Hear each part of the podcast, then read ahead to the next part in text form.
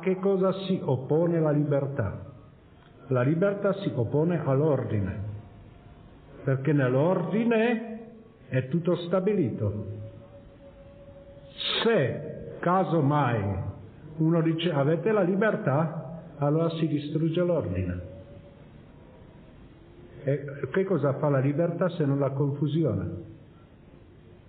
Perché l'armonia è tanto più che cantiamo non avete la libertà di cantare quel che si vuole. Se si canta questo salmo, si canta questo salmo. E se io dico ma io sono libero, io canterò un altro, eh, eh, non va. E la libertà si oppone al comando. Significa che contro ogni autorità, contro il direttore, è chiaro, in scuola, contro il babbo nella famiglia e infine anche contro Dio perché Dio è autorità. Eh, allora come risolviamo il problema? Dobbiamo essere liberi o dobbiamo amare l'ordine e l'autorità? Vedete che il problema non è tanto facile.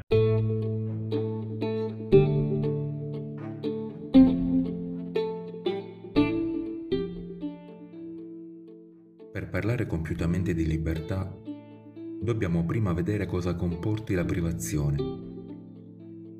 La tradizione patristica, fa notare Spidlick, declina la propria riflessione sul peccato su due versanti. Per un verso, in linea con il dato scritturistico, presenta lo stato del mondo come immerso nel peccato, forza caotica e orribile, sovente personificato nella figura del tentatore, del maligno dall'altra, taluni scritti dai padri, assumono come loro intento precipuo la reazione contro il dualismo e conseguentemente dichiarano il male come non essere, come privazione del bene, come un morbo di cui si auspica la guarigione. Questo duplice atteggiamento, secondo il nostro autore, si ravvisa sovente nell'insegnamento degli asceti.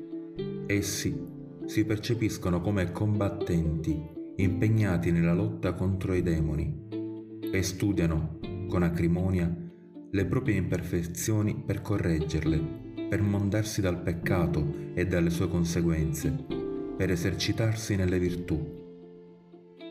Questo è per loro lo scopo stesso dell'ascesi. Questa duplicità di posizioni si riscontra chiaramente anche nella spiritualità russa e la prima sarà sempre più marcata dalla tendenza personalista russa. Le opere ascetiche dell'Occidente porranno la personalità del demonio in secondo piano fino a lambire il rischio di negare l'esistenza personale. Tale scelta porterà a una deriva moralistica per cui tutti gli sforzi si concentreranno sulla correzione delle colpe morali.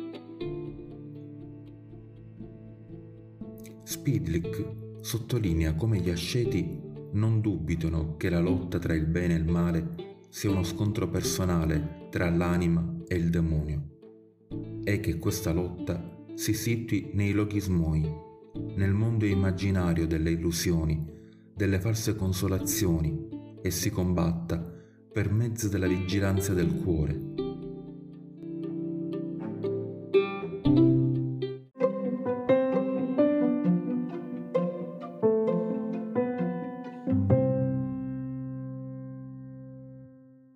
Sant'Antonio Abate, che aveva proprio questi combattimenti gravi contro il diavolo, no?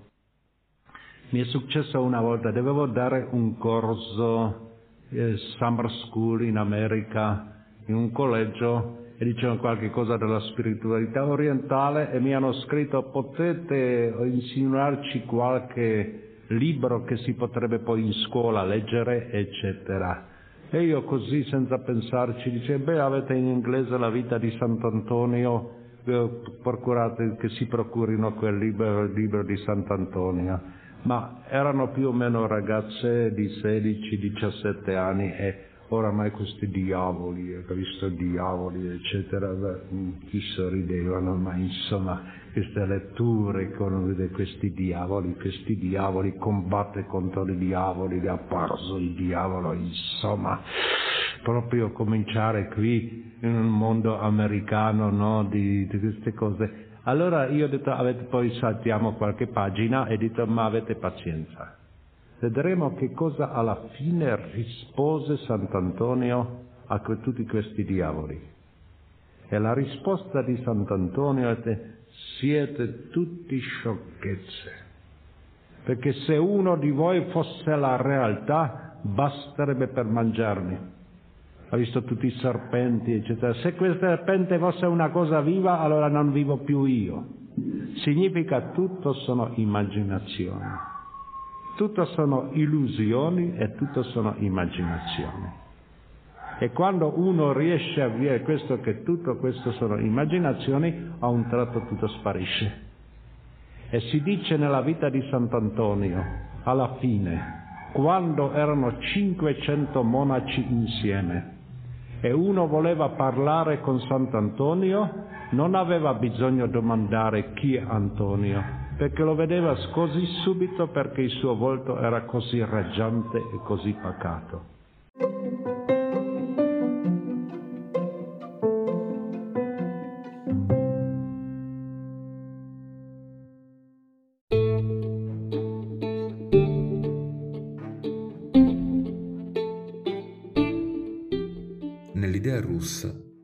Cardinale presenta il cammino di divinizzazione come itinerario dalla schiavitù del peccato alla libertà. In linea con questa immagine, descrive a un certo punto la sequela a Cristo o a Satana come due cammini opposti. Il primo proprio dell'umiltà, il secondo del potere. La spiritualità ignaziana offre al nostro autore la possibilità di interpretare l'incontro tra Cristo e il grande inquisitore alla luce della meditazione delle tue bandiere che Sant'Ignazio presenta nei suoi esercizi spirituali.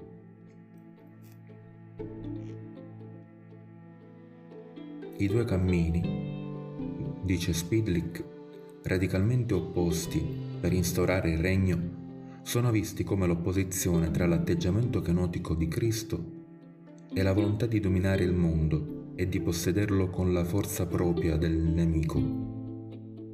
Il grande inquisitore cede alle tentazioni sataniche che Cristo ha respinto e prova con ciò che egli è l'anticristo. In breve, Cristo presenta la libertà nella sofferenza e l'anticristo la felicità nella costrizione.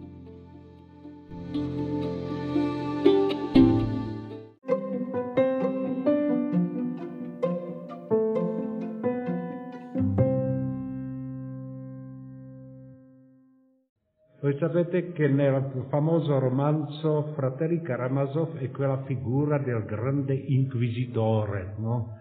Quel grande inquisitore ha collocato in Spagna e dicono che è anticattolico, non è anticattolico perché se l'avesse scritto eh, contro la Chiesa russa l'avrebbero mandato di nuovo in prigione e dunque l'ha spostato in Spagna, no?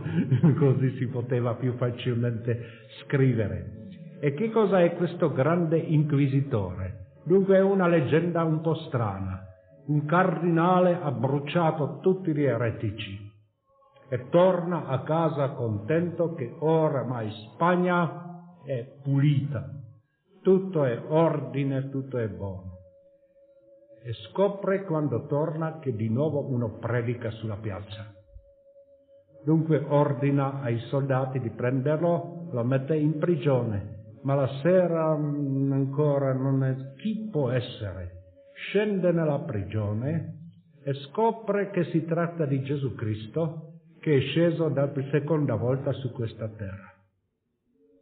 Allora il cardinale dice, senti, non so cosa devo fare, ma ci hai messo in pasticci, lo sai, perché tu hai dato tutto il potere a Pietro da Pietro tutto il potere viene al Papa.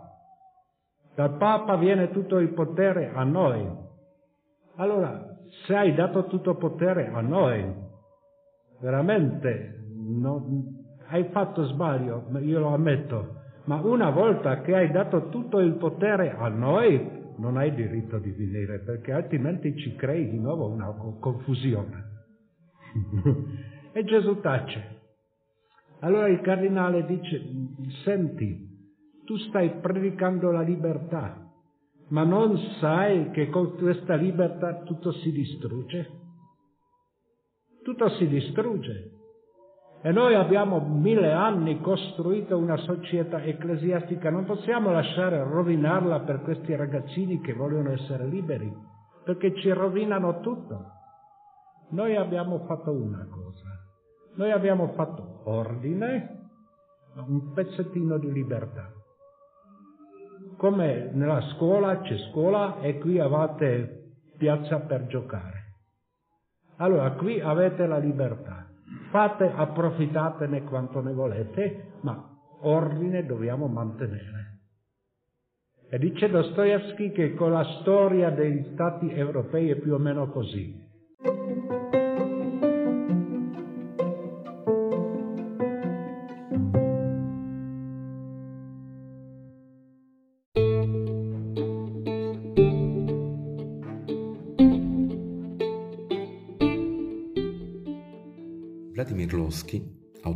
A Spidlick, sottolinea come l'uomo sia stato creato perfetto e come questo dimostra che lo stato primitivo coincideva con il fine ultimo, cioè a dire l'unione con Dio. Dopo il peccato, Adamo non fu più una natura pura, né un uomo deificato. Loschi rimarca come sia l'antropologia che la cosmologia della Chiesa d'Oriente abbiano un carattere dinamico che esclude in partenza la contrapposizione natura-grazia. Per mantenere l'unione con Dio, ricorda il cardinale, occorre serbare la consapevolezza di essere un pellegrino, uno strannik su questa terra. È una grande grazia questa disposizione per l'uomo, ma è un sentimento non durevole è la capacità di unificare propria del cuore che è ferita dal peccato. Per il cardinale, dietro il simbolo del cuore, si identifica la persona nella sua integrità e l'identificazione di questa uguaglianza chiama in causa l'uomo superando il puro riferimento psicologico, sicché il cuore diviso nel suo turbamento assume il potere nefasto di scindere l'uomo in quanto tale, nella sua unità ontologica. Per meglio focalizzare questo nodo concettuale, Spidlick citerà espressamente un passo della lettera 7 di Pavel Floreschi. Il peccato è il disaccordo, la disintegrazione e la rovina della vita spirituale. L'anima perde la sua unità sostanziale, essa perde la coscienza della sua natura creatrice, essa si perde nel turbine caotico dei suoi propri stati, cessando di essere sostanza di questi. L'io annega nel diluvio mentale delle sue passioni. Uno dei più grandi difensori della libertà presso i padri della Chiesa nota Spidlick è Gregorio di Nissa. Egli ritiene che Dio sia sommamente libero poiché è causa di sé e l'uomo essendo immagine di Dio è anch'egli libero.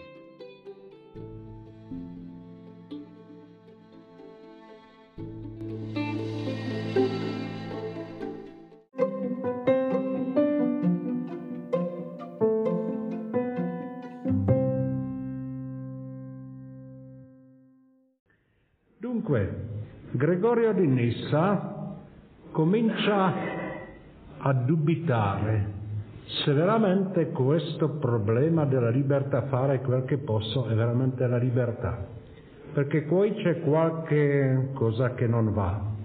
Io dico ai ragazzi, voi potete restare a casa, c'è scuola, o voi potete uscire fuori. Ma guai chi esce fuori, la punizione sarà così grande che non c'è. Ma scherza, no? Diciamo Dio dice, voi potete andare in paradiso o voi potete fare il peccato, ma se fate peccato c'è l'inferno. Ah. Come si risolve? Voi potete scegliere questo bene o scegliete male, ma se scegliete il male, guai a voi. Allora, non è uno scherzo. Allora Gregorio di Nissa aveva questa idea e disse, questo non può essere un concetto vero della libertà. Questo è qualche concetto che abbiamo combinato, ma non può essere il vero concetto di libertà. E ci ha pensato molto. E dice, vediamo un po' il problema. E di nuovo parte di due innamorati. Scusate che parlo sempre di innamorati, ma pazienza, no? Due innamorati. Quando lo sposo si sente libero, quando non ci sono ostacoli per andare dalla sposa. Quando ci sono ostacoli, allora non è libero. Ma quando può andare, ci sono, allora è libero. Dunque il primo concetto non è libertà, il primo concetto è l'amore e la libertà significa l'assenza dei ostacoli l'assenza dei ostacoli a quello che si ama. Dunque quel ragazzo aveva un po', un po' ragione quando diceva fare quello che mi piace. Se si ama qualche cosa e non ci sono ostacoli, e dice come era la libertà all'inizio. All'inizio l'uomo nel paradiso amava moltissimo Dio, con tutto il suo cuore lo sentiva nel, nel, nell'aria, parlava con lui, non aveva ostacoli di passione, non aveva ostacoli di malattie, della morte, tut- non c'era nessun ostacolo. Dunque tutto questo era in una parola, aveva libero accesso a Dio, come uno che va a casa sua. Dunque l'uomo era libero, questa era libertà che lui chiama libertà perfetta, libertà strutturale, libertà dell'uomo. Fatto il peccato, che cosa è successo? È successo che è caduto nella schiavitù, cioè alla passione, muore, non vede Dio, non sente Dio, e si sente perduto ma Dio nella sua misericordia ci ha lasciato qualche residuo di quella libertà. Abbiamo rubato nel paradiso qualche cosa che abbiamo portato. Beethoven dice che abbiamo rubato la musica, unica cosa che abbiamo portato dal paradiso. Invece Gregorio di Nissa abbiamo portato dal paradiso un pezzo della libertà. E questo pezzo della libertà si chiama la libertà della scelta fra questo e questo. E ora immaginatevi che qui sopra è la piena libertà dei figli di Dio e io sono sotto e ho la possibilità di scegliere bene o la possibilità di scegliere male. Ma io sono bravo ragazzo e scelgo il bene. Benissimo. Subito ho un'altra possibilità, il bene, male scelgo di nuovo un bene. Bene. Se ancora possibilità, scegliere bene male, scelgo bene. Uno che sceglie sempre bene ritorna lentamente alla libertà dei figli di Dio. Invece quello che sceglie male scende ancora più giù e ancora scende di più giù. Allora che cosa significa quando scendo male? Uso la libertà per distruggere la libertà. E questo non è naturale. Questo non è naturale. Usare la libertà per distruggere la libertà, questo è male.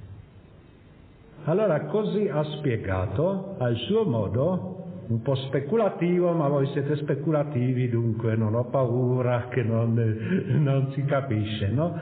Che la piena libertà è andare libero accesso a Dio. E scegliere ciò che ostacola significa distru- con la libertà distruggere la libertà. Così è la eh, soluzione di Gregorio di Nissa.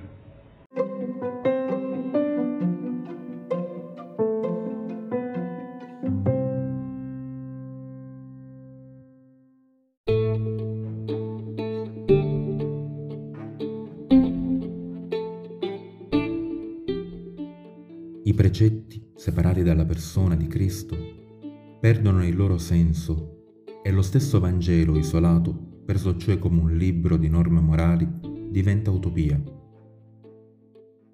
Il moralismo, a detta di Berdiaev, costringe tutti gli uomini nelle stesse norme. Esso ha trovato il suo dirsi filosofico nel kantismo e la sua immagine religiosa nel fariseismo. Una tale etica, sottolinea Spidlik citando Berdiaev, organizza la vita dell'uomo medio, l'uomo di massa. Florensky sottolinea come la tradizione biblica identifichi i comandamenti con il cammino. Vi sono infatti due vie, la sapienza e la follia, la giustizia e la malvagità.